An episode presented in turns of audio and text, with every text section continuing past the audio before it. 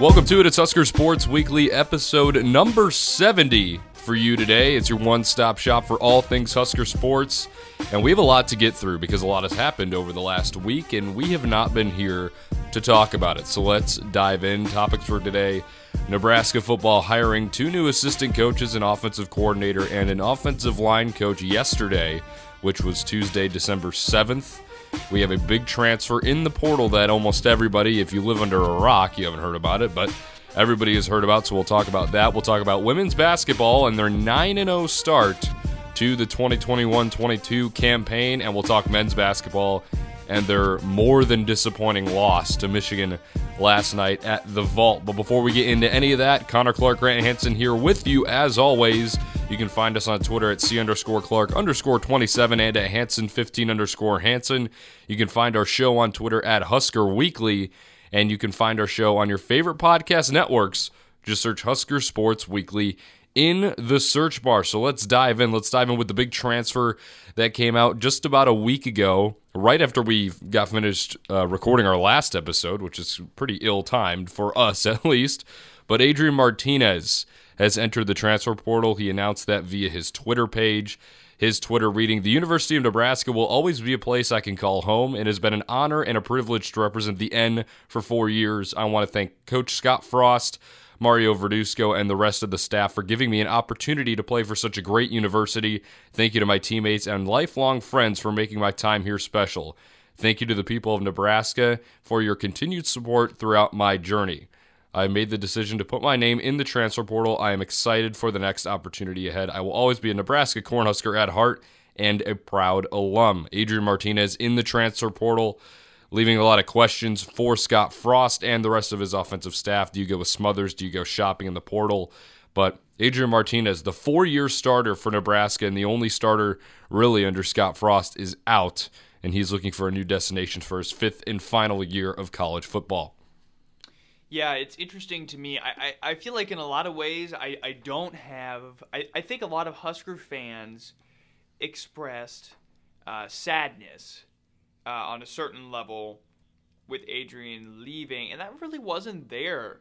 I, I, didn't have that sadness that I think a lot of people had in the Nebraska fan base, and it, it was just very hard for me to understand why so many fans felt that way. I, I think Nebraska needed to move on from Adrian uh, in so many ways, not because um, because he was bad.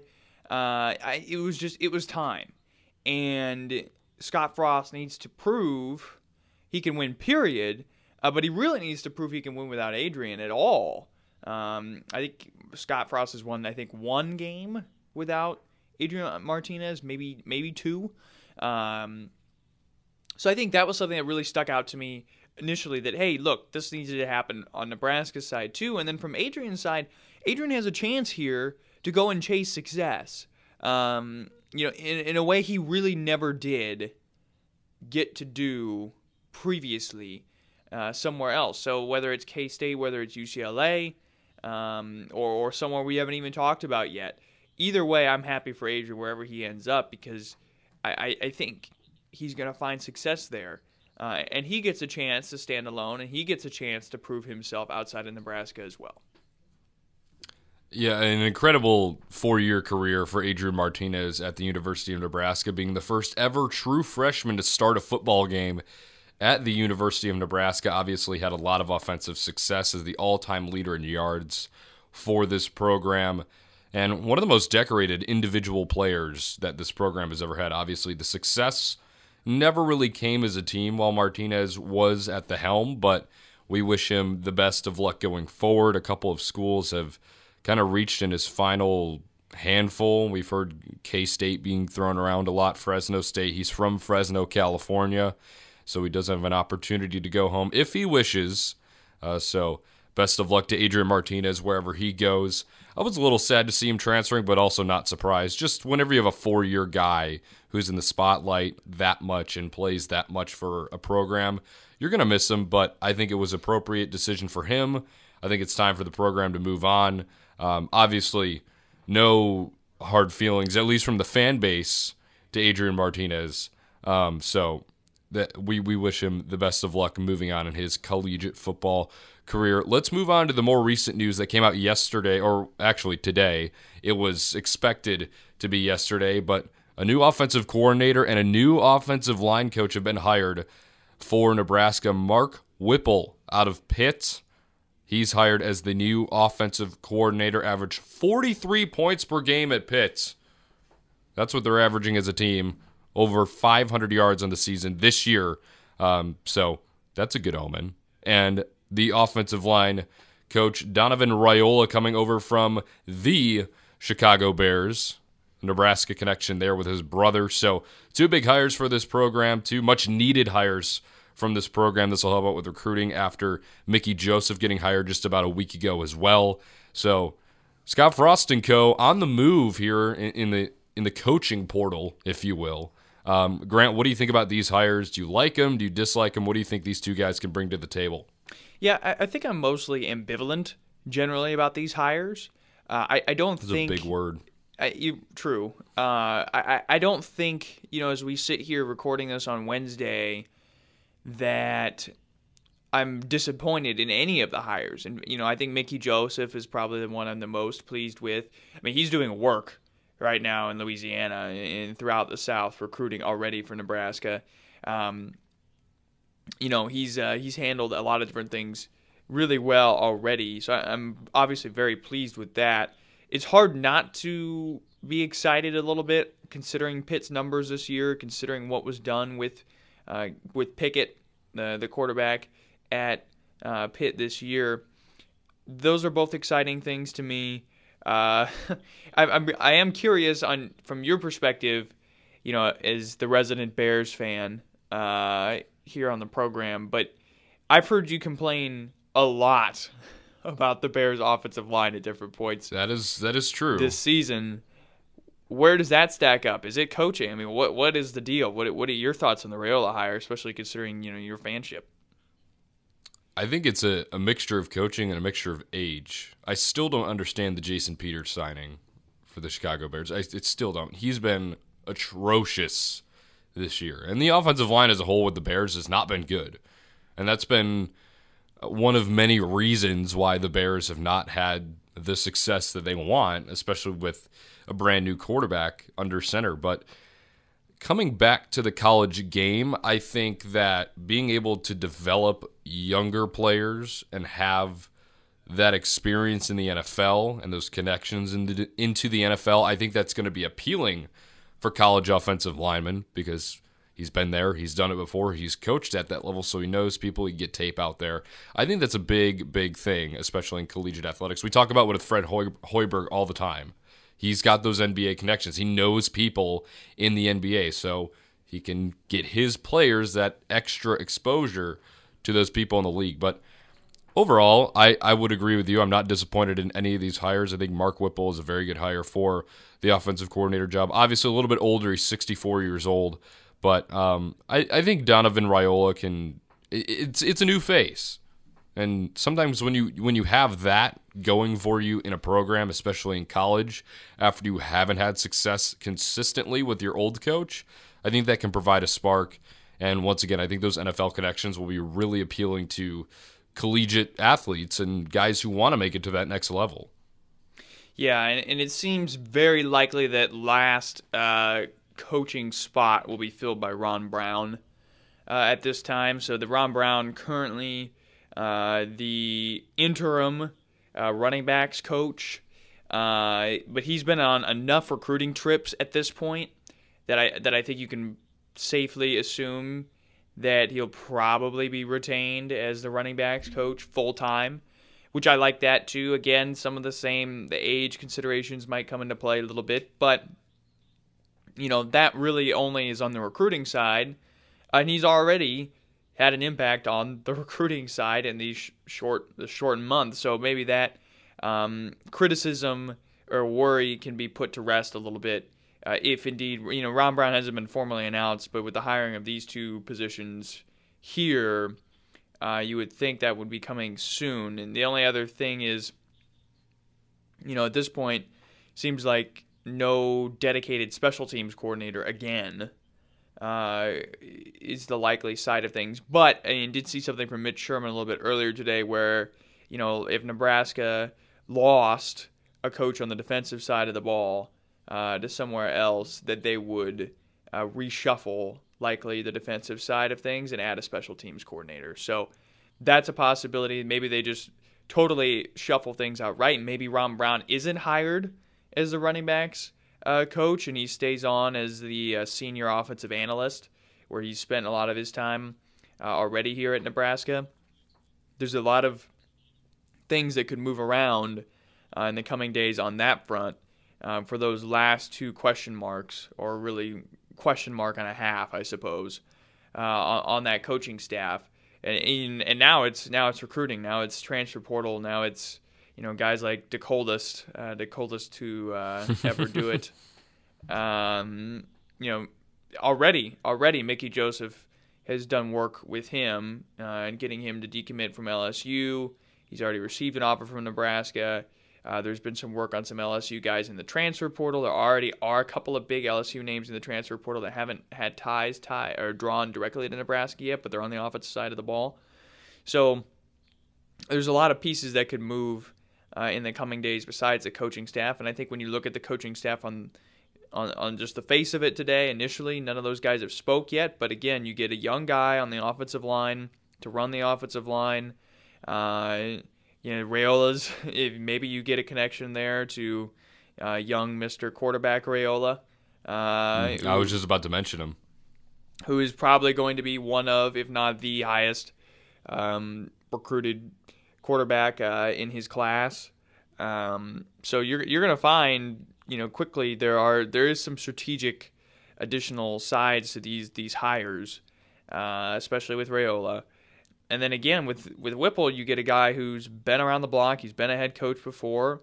Maybe he can provide some really solid advice for Frost in different situations and give, um, you know, almost a mentoring role to, to Frost. And so that's possible in there uh, as well. Again, 64, maybe a little bit more than older than some people would have liked, but again, you can't argue with the production that they had this year at Pitt. I mean, that that was incredibly impressive. Yeah, and you mentioned Dylan Raiola, who is the nephew of Donovan. This kid's legit. He's class of 2024 high school graduating class. He's got an All American invite to the Under Armour All American game. He has offers from West Virginia, Texas Tech, USC, Alabama, Ohio State. He wanted to visit to Ohio State. He's not offered by them yet. Notre Dame, Arizona, and Texas A&M. So a couple of years until he really gets going with recruiting there, but something to look out for, some sort of connection there um, with Dylan Raiola as well. So, two big new coaching hires for this Nebraska staff. We'll keep an eye on any new additions or any shifts there. As, as Grant mentioned, the coldest to ever do it, Crawford decommitting from LSU. Uh, just think of the NIL deals that guy could have mm. coming here to Nebraska. Certainly. Um, so that would be that would be quite.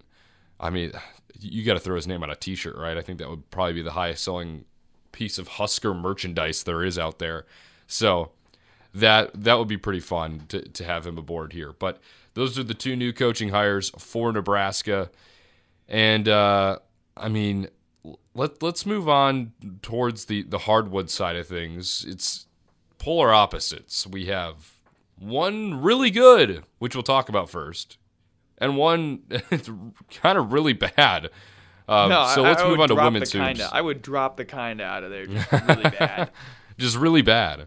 But let's move on to women's hoops because they beat Minnesota on the road the other day uh, by a score of 70 to 67. They're 9 and 0. Amy Williams and company are quietly 9 and 0 and they're on the verge of being ranked depending on how the rest of the week goes. They play Indiana State on Saturday at 1 p.m. back at PBA. Go out and watch this team. They are fun to watch. They're really good, obviously, because they haven't lost yet.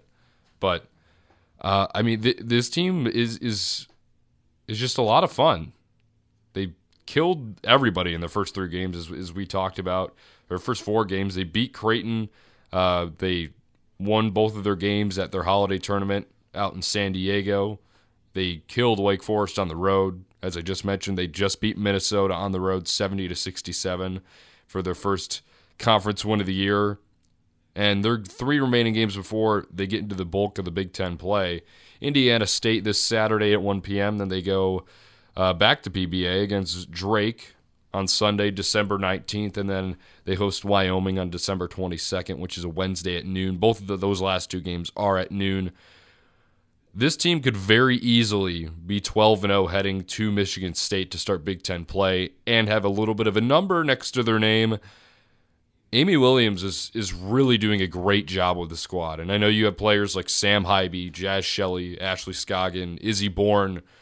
They've been studs for this squad so far, but the well well-rounded roster that Amy Williams possesses with this group and you have multiple weapons from outside. You have multiple weapons inside. Don't forget about Kendall Coley. She's a good addition off the bench. And this is just, uh, it, they're a very fun team to watch. I, I, think that's the best word I could use to describe them other than good. Yeah, I think fun to watch is a good way of describing it. I like that. Uh, you know, is is we as you look at that team, I, I got a little honestly. I, I was a little bit nervous. I mean, Minnesota. You that was a team they struggled with a year ago. Um, they struggled to close some of those games out against the Big Ten opponents that were worse than them. And the difference, I think, was that on Monday night, instead of like last year when they would lose to those teams, they found a way to win. Uh, early season, first Big Ten conf- or conference game of the year. I, that that's a quality win for this team and uh, you know, we'll see how the rest of the conference slate goes. They have three non-conference games before they get back into conference play, but I mean that that's an encouraging sign that they went on the road and won a game like that um, against an opponent like that that gave them so much trouble last year and gave them trouble in this game specifically. So again, Indiana State. That's a good uh, uh, opponent to kind of get set for before they play Drake and Wyoming to round out non-conference.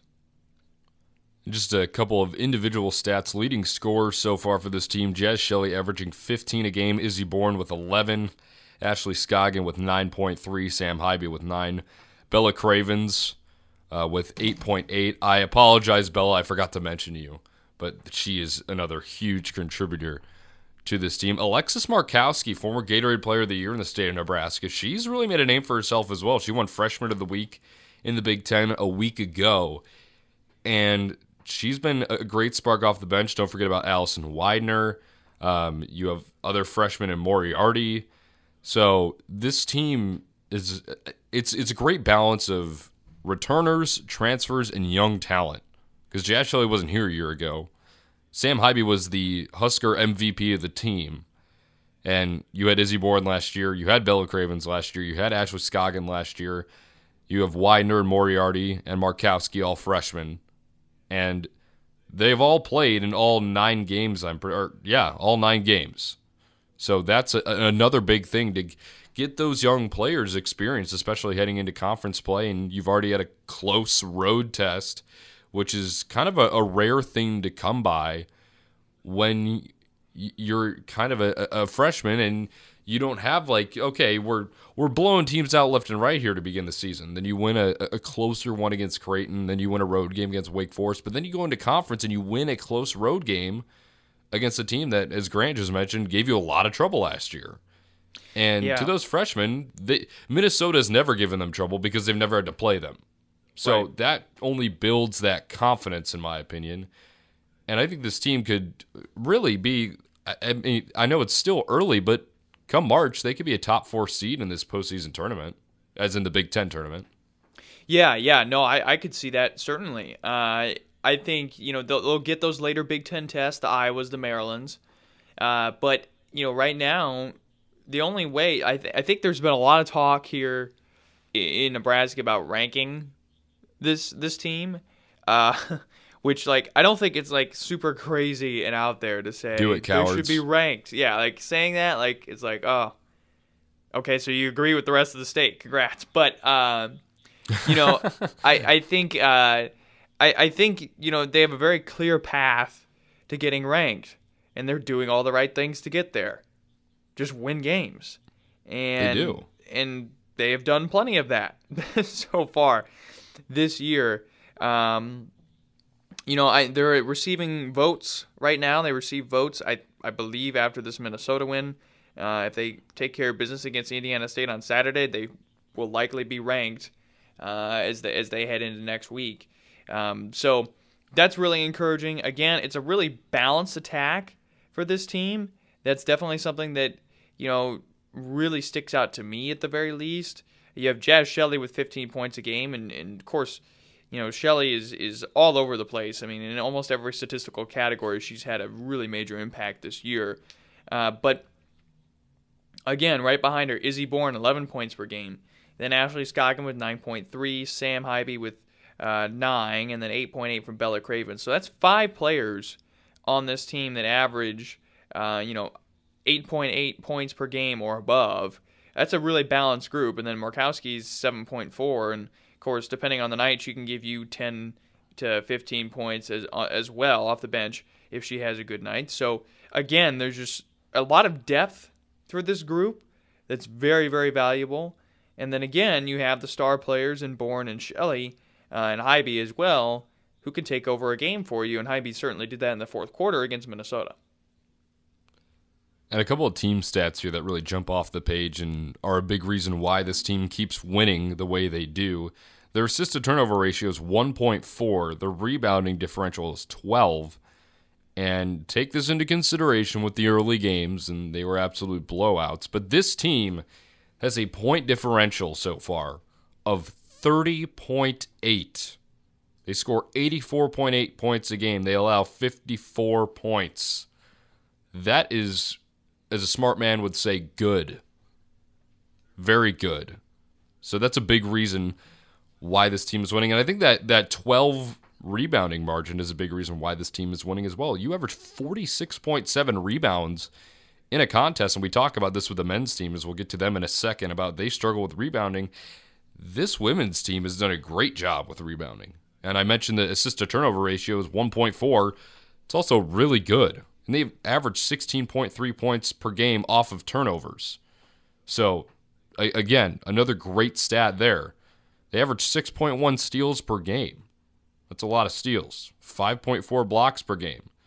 So, it, they they just have a lot of yes, they have the flashy stats with the points and the three point percentage, which is plus 40%, and the field goal percentage, which is nearing 50, but they do the little things right. They play defense the right way, they rebound the right way, they're smart with the basketball, and they know how to convert turnovers into points. Because there's nothing worse when you are a good defensive unit and you're able to cause these turnovers and you get nothing out of it.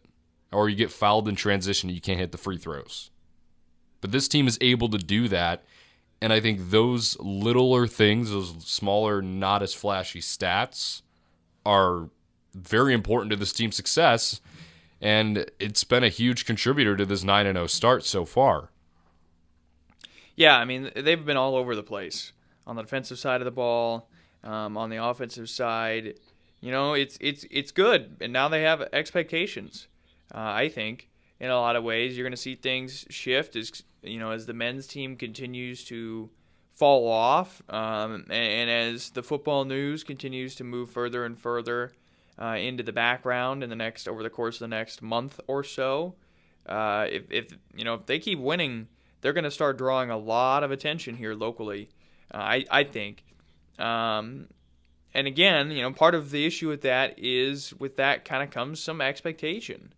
Uh, and sometimes those are unfair. Um, you know, sometimes it that brings there's some bad in the Husker fandom as well. That's going to come eventually. Um, the good and the bad if they continue to produce. And then again, how do they handle those expectations? I think that was one of the biggest things with the men's team um, was that, and, and so far this year they have not been able to meet those or handle them.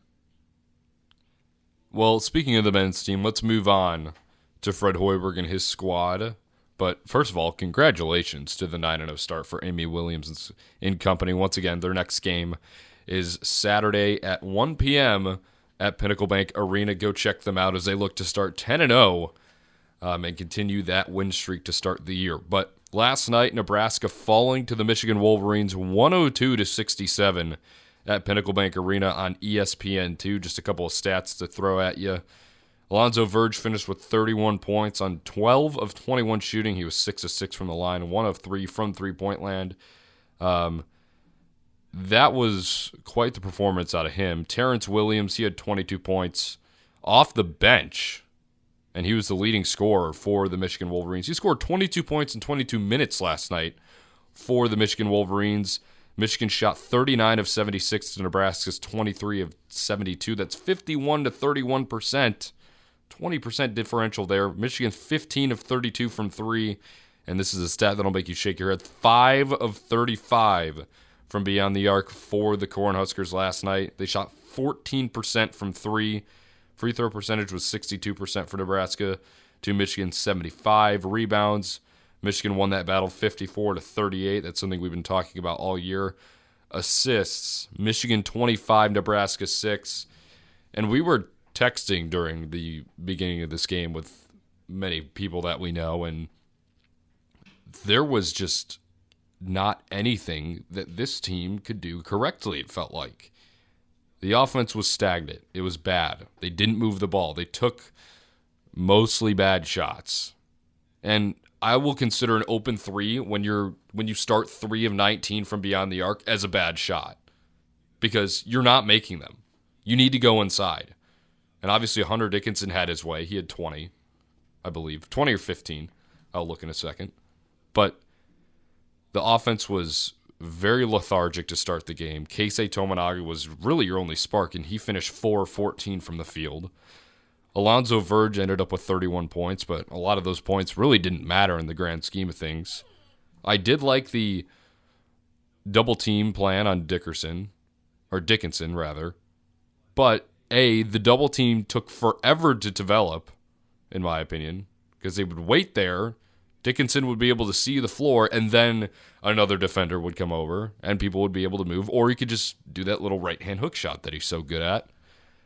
And when he did get rid of it during the double team, the rotations to the three point shooters are terrible. And people say, man, teams just seem to light it up from three against us every single time, us as in Nebraska. I wonder why. Because they don't guard the three point line. That's the reason. It's not a fluke. Every every team is shooting well against Nebraska from three. It's not a fluke. And I don't know what's going on with shooting. I know Fred Hoiberg was showing them that two basketballs could fit inside of the hoop at once, and he described it as a quote big ass hoop. But there's got to be something that can fix this just awful three point shooting and just bad shooting in general. 31%. It's not going to get it done, especially against Michigan, who I know isn't ranked right now, but they're a top 25 caliber team. And I really feel stupid after saying yesterday that well, Michigan really hasn't looked all that good. I would take the points with Nebraska. I think they can make it close. Clearly, I was well off the mark. And here I am sitting on a Wednesday recording this with Grant Hanson in the COJMC at UNL. Very, very frustrated.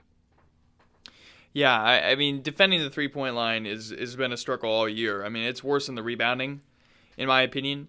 Uh, I mean, if I you agree. look down the opponent uh, three point stat line for the year, game by game, in 10 games this year, Nebraska has allowed double digit three pointers five times. And again, additionally, they have allowed eight or more three pointers, a grand total of eight times. So the, so far this year, there has only been two games. That was against Southern and NC State, where they held opponents to less than eight three-point makes, uh, and that was again against NC State and Southern. Each time, six made three-pointers. Uh, so I mean, it's it's bad, and you know, again, like, okay, it happens once, it happens twice, maybe it's a fluke uh, maybe it is bad luck. You know, it could be any of those things. When it happens as often as it does against Nebraska, at that point, you're saying, okay, it's not a fluke.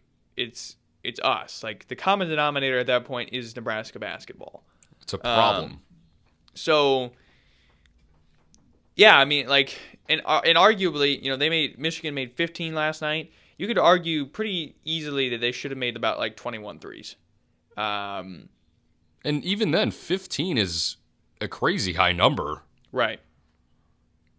Yeah, and, and so I think, you know, last night uh, on the call, Jason Benetti uh, has cerebral palsy and said, literally, like live on TV, I can play better defense than that, or something to that effect. Uh, and have you seen me walk? So, I mean, like, that was like maybe like fifth on the list of most embarrassing things that happened last night. As far as, and that was the word that, you know, Coach Hoiberg used afterwards was embarrassing, uh, didn't compete, uh, disheartening. I mean, all those things are bad things. And I mean, that was about as drained and as blown away um, as I have seen him after a game in the post game press conference. And you could just see it. I mean, you could just see it on his face. You could see it on Derrick Walker's face. Uh, just like total shock. I mean, they went out there and laid an egg, and you know, sometimes that happens in basketball where you've got like, and I've seen games like that where a team goes into shoot around, and Derrick Walker mentioned this, where you're going to shoot around and something feels off. guys don't feel focused. Get something doesn't feel right. Not as engaged. What have you? Uh, been there plenty of times, and seen the results, and sometimes you're just really, really off. But I don't know if you're off so bad that it's 35 points. I mean, that's something else. And it was tied 13 to 13. It was 19 to 15 at one point. Uh, and and again, like you could really make a good argument that Michigan should have had 20 or so made three pointers because they missed some wide open three point shots. And so, I mean, I, I like I don't know where you go from here. And and Coach Hoiberg said something, uh, or no, he said everything's on the table in terms of what they're willing to consider uh, with the offense. I mean, the problem is they only they're limited to some extent on what they can actually change because this offense is built to shoot threes and play fast, and they can't do it. Uh, they're not built to play inside. They're not really built to go inside out either. And so where this team goes from here, I don't know. I don't understand how you could not be locked in slashed focused during a shoot around coming off of two losses to two power five teams, a game that you should have won at NC State, a game that you were somewhat competitive in at Indiana, and you come out here and lay an egg. Two things that I, well, really, one thing I have a question on is why is Derrick Walker not taking a single shot? He was 0 for 0 last night with one point from the free throw line. He had four rebounds and a block in 18 minutes. Barely played. And again, this is sort of I, I don't I don't want to say this is what I'm going to, but this is sort of reminiscent of Scott Frost saying, "Oh, they came out in an odd front. We have no idea what we're doing now. The game plan's out the window against Illinois." Fred Hoiberg has to have a plan B here. I know their offense, as you as you mentioned, is built to shoot the three ball. It's built to get up and down quickly. And when you can't do that, you need to have a backup plan. You shot 35 threes last night. You made five of them. Five of them. And you can make the argument, oh, well, what if, you know, if we make 12 threes, it's a different game. Or if, yeah, you could have said that about any game this year so far. Doesn't matter, doesn't matter the opponent. You could have said that about any single team this year that Nebraska's played. Oh, if and they make 12 threes, they still lose by 14 points. They but still, still it's better than 35. Yeah better than 30 plus you have to take into account it's at home momentum all hypotheticals. But that is just you, you have to have a better you have to have a plan b there. Free throw shooting is fine. 16 of 21 i'll take it. Getting to the line 21 times is good. Bryce McGowens has to be better. And i know we were talking about this last night. He was two for nine. He had eight points last night. Four four of those nine points came or four of those eight points rather came from the free throw line and I know he's a freshman. I know he's 18 years old. But when you are coming out of high school as a five star recruit you have expectations. You want to go one and done. You want to make it to the NBA, make millions of dollars.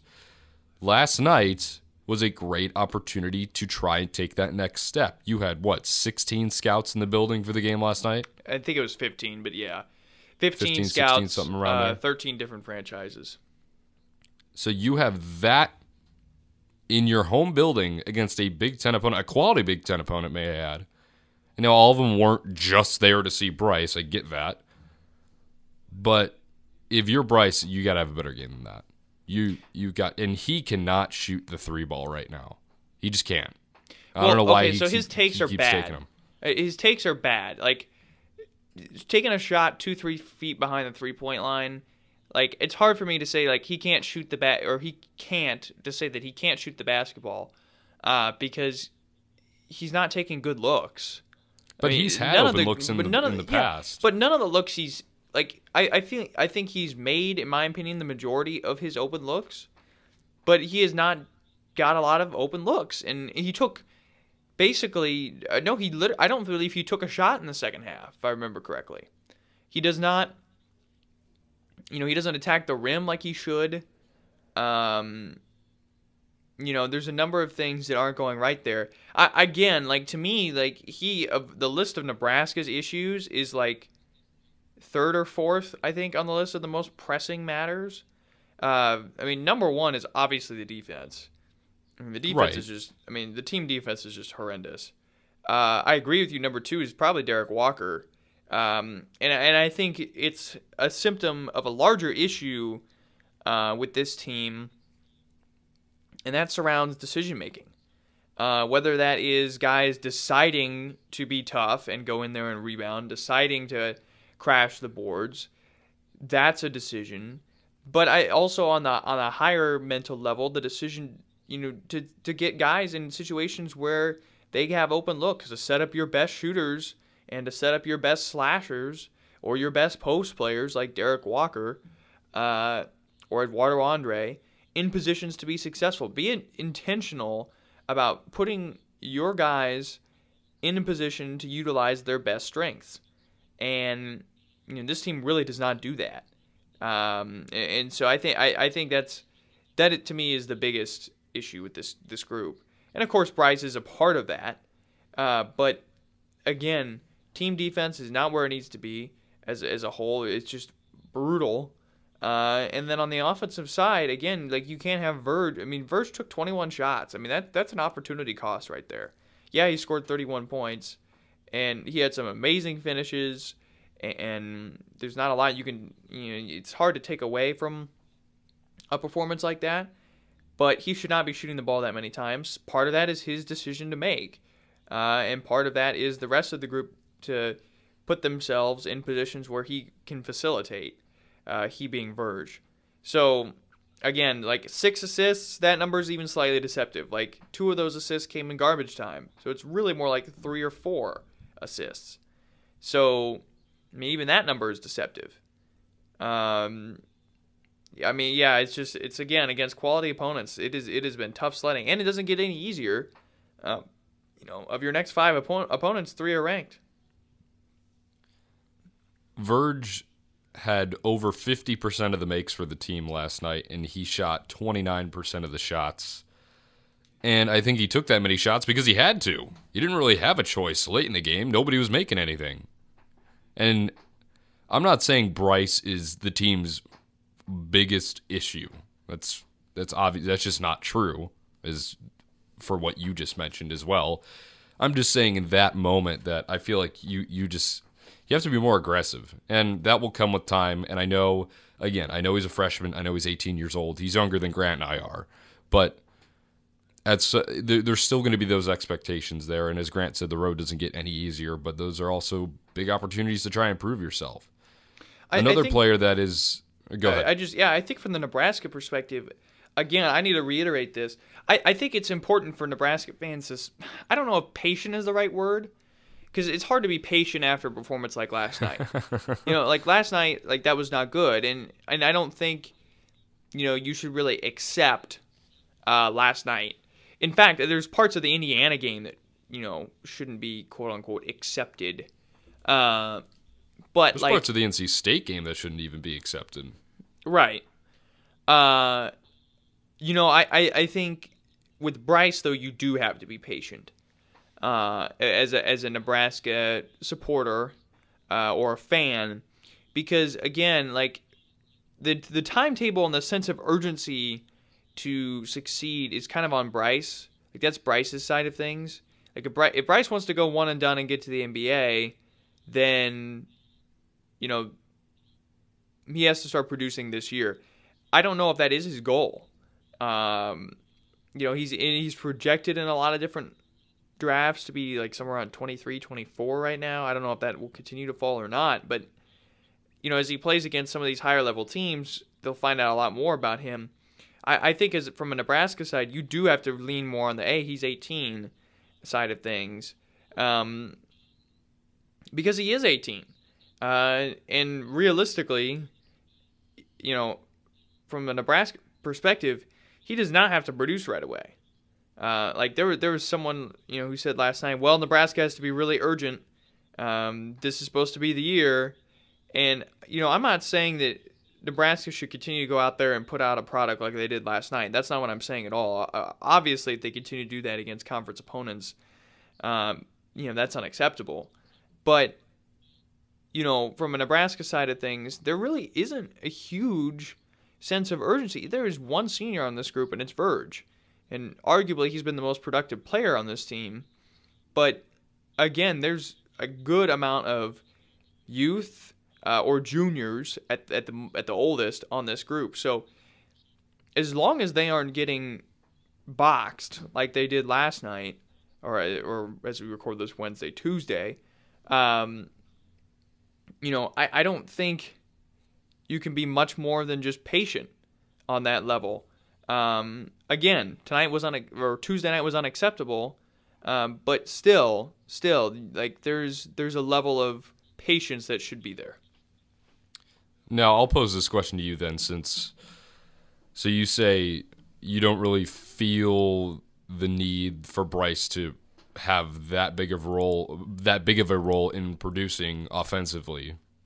Is that would that is that accurate?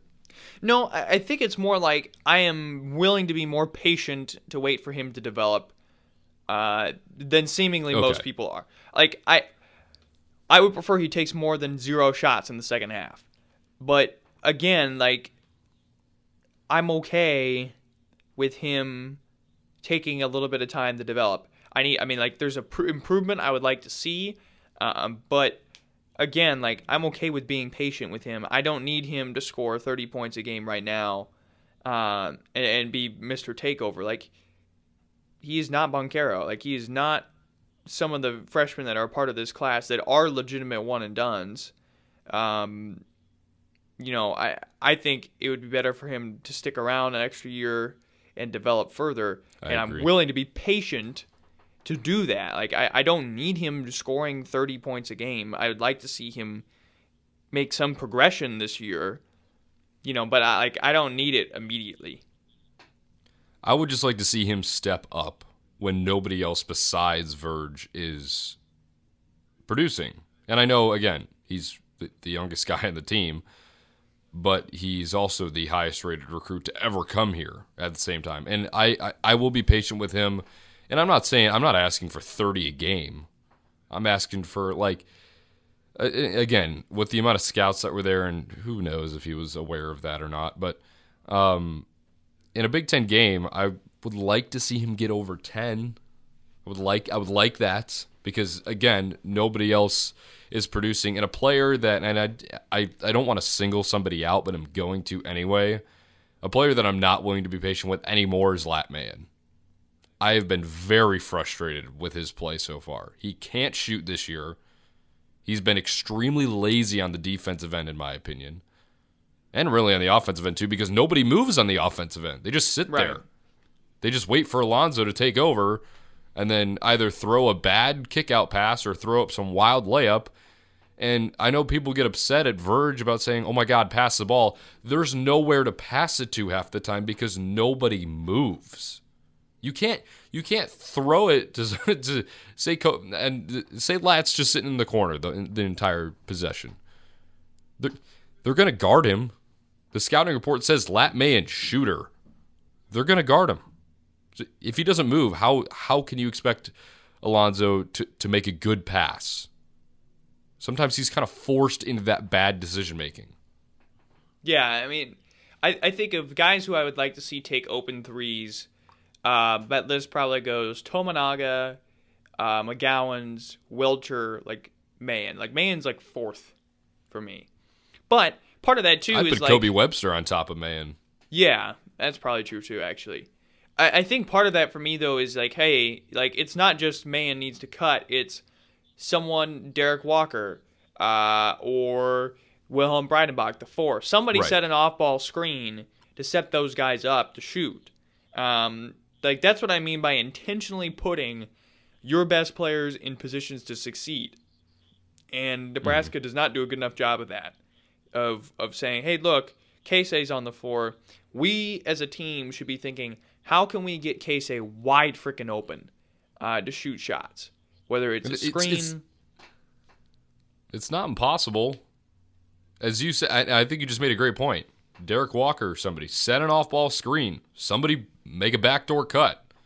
Some like off-ball screens are way more valuable than somebody thinks, and I just people got to move. And I'm and I'm not saying Lat Mayen is the only person not moving on offense. Everybody's not moving on offense, and that's a huge problem. Obviously, as you could see, they scored 67 to Michigan's 102 last night.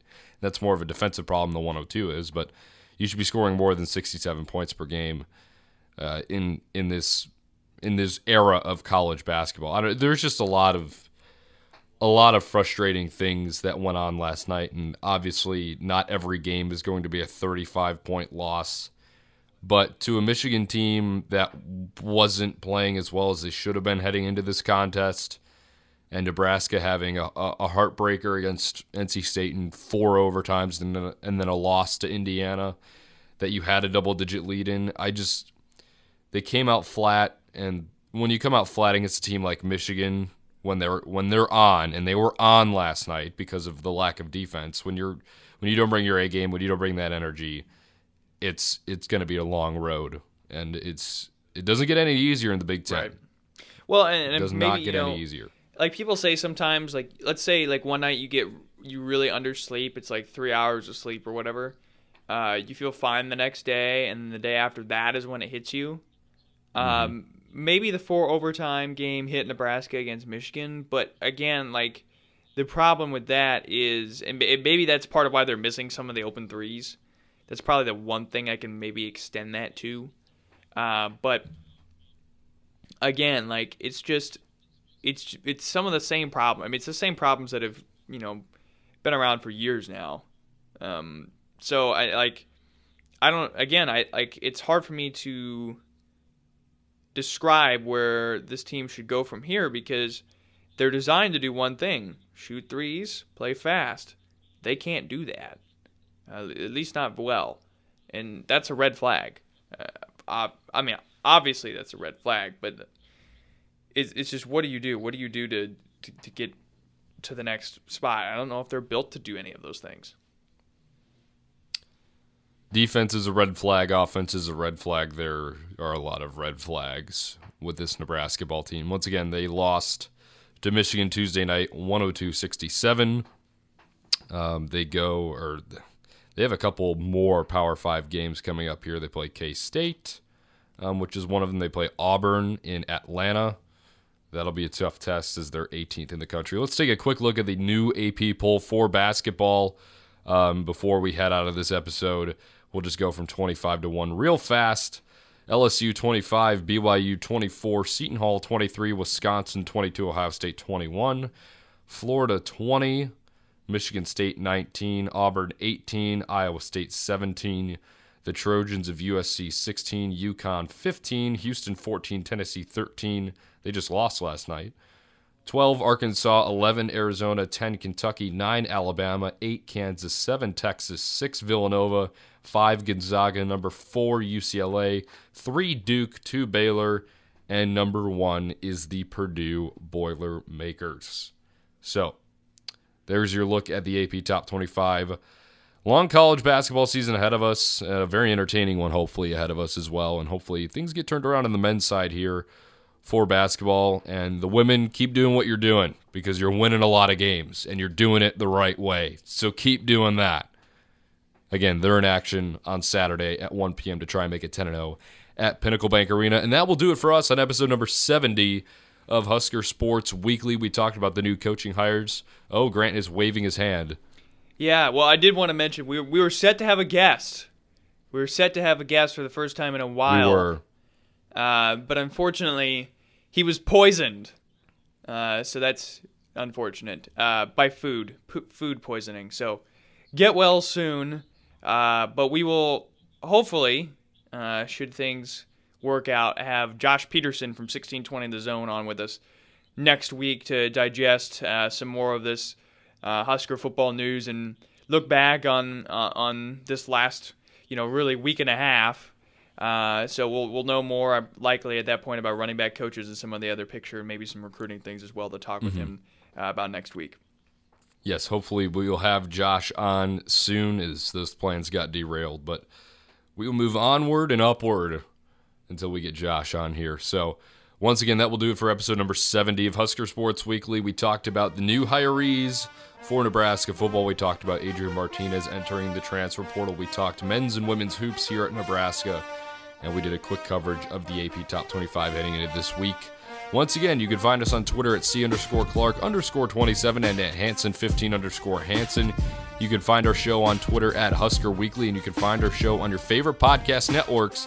Just search Husker Sports Weekly in the search bar. We'll be back next week with more Husker news, basketball, football, volleyball, anything under the sun as we record episode number 71 next week. That'll be out next Thursday. We really appreciate you guys tuning in. Listenership is great as always. We really appreciate your follows, your feedback on social media, so please keep that up.